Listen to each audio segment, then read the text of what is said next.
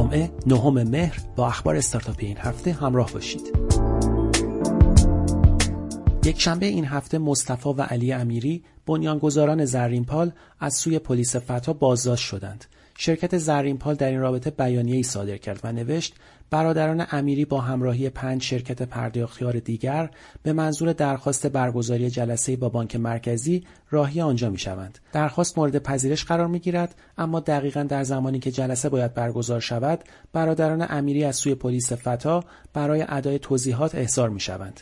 پلیس فتا آنها را به جرم تشویش علیه اسان عمومی بازداشت می کند و به دادسرای ناحیه 33 واقع در جنب زندان اوین منتقل می شوند. پس از گذشت چند ساعت از این اتفاق با ارسال پرونده آنها به دادسرای اوین به دلیل کافی نبودن ادله این دو برادر آزاد شدند. این هفته مدیر محصول استخدام دیوار با استناد به تعداد آگهی های منتشر شده در بخش استخدام و کاریابی این پلتفرم این بخش را بخشی رو به رشد عنوان کرد. پیمان کازمی در این رابطه گفت امسال در طول روز به طور میانگین نزدیک به 6 هزار آگهی در دیوار ثبت می شود که این تعداد ماهانه به 180 هزار آگهی می رسد و با همین روند پیش از پایان سال از یک میلیون و 600 هزار آگهی سال گذشته بیشتر خواهد شد.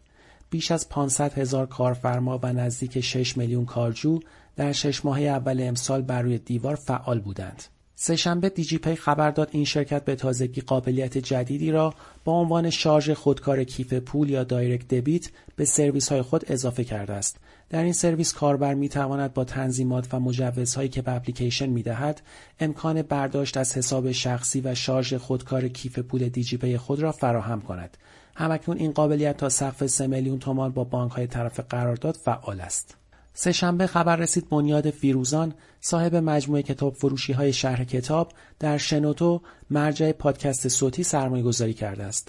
امیر حسین مددی مدیرعامل شنوتو عدد دقیق این سرمایه گذاری را اعلام نکرد اما گفت که ارزش گذاری شنوتو بیش از چهل میلیارد تومان بوده است. مدیرعامل شنوتو گفت امروز شنوتو تنها podcast network فارسی دنیا و podcast hosting خاورمیانه است و از رقبای عربی هم در این زمینه جلوتر هستیم.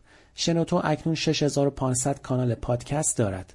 مهدی فیروزان مؤسس و مدیرعامل شهر کتاب نیز گفت شنوتو دهمین پلتفرمی است که روی آن سرمایه گذاری کردیم. این هفته مؤسسه ایسپا نتایج یک نظرسنجی را منتشر کرد که بر اساس آن 55 ممیز 3 درصد کاربران پلتفرم فیلیمو اعلام کردند نیازی به تماشای شبکه های ماهواره‌ای ندارند و در مقابل 44 ممیز 6 درصد هم اظهار کردند که از ماهواره استفاده می کنند.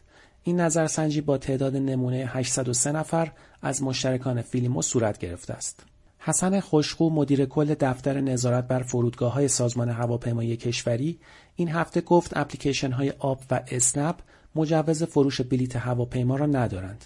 روابط عمومی اسنپ تریپ در این باره اعلام کرد که با داشتن مالکیت شرکت خدمات مسافرتی دلیجان پرواز طی این سالها با مجوز بند الف در حال فعالیت بوده و اپلیکیشن های اسنپ و آب مستقلا فروشنده بلیت هواپیما نیستند.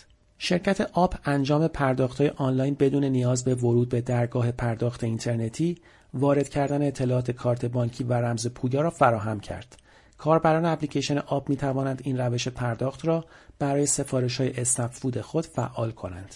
این هفته خبر رسید استارتاپ ایردا که به صورت تخصصی در حوزه آمار فعالیت می کند در راستای گسترش همکاری های خود با انجمنها و ارگانهای تخصصی تفاهمنامه ای را با انجمن ملی صنایع پلیمر ایران منعقد کرد.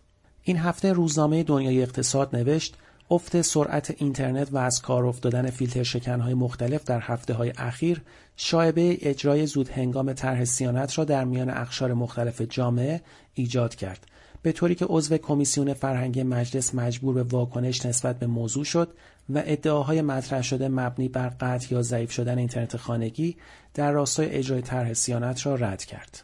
این هفته خبر رسید مجلس به دلیل رضایت نداشتن از عملکرد ساترا در نظارت بر آثار نمایش خانگی VOD تصمیم گرفته در نهاد ناظر بر بازار نمایش خانگی تغییر ایجاد کند و مجددا نظارت در این حوزه را به وزارت ارشاد بسپارد.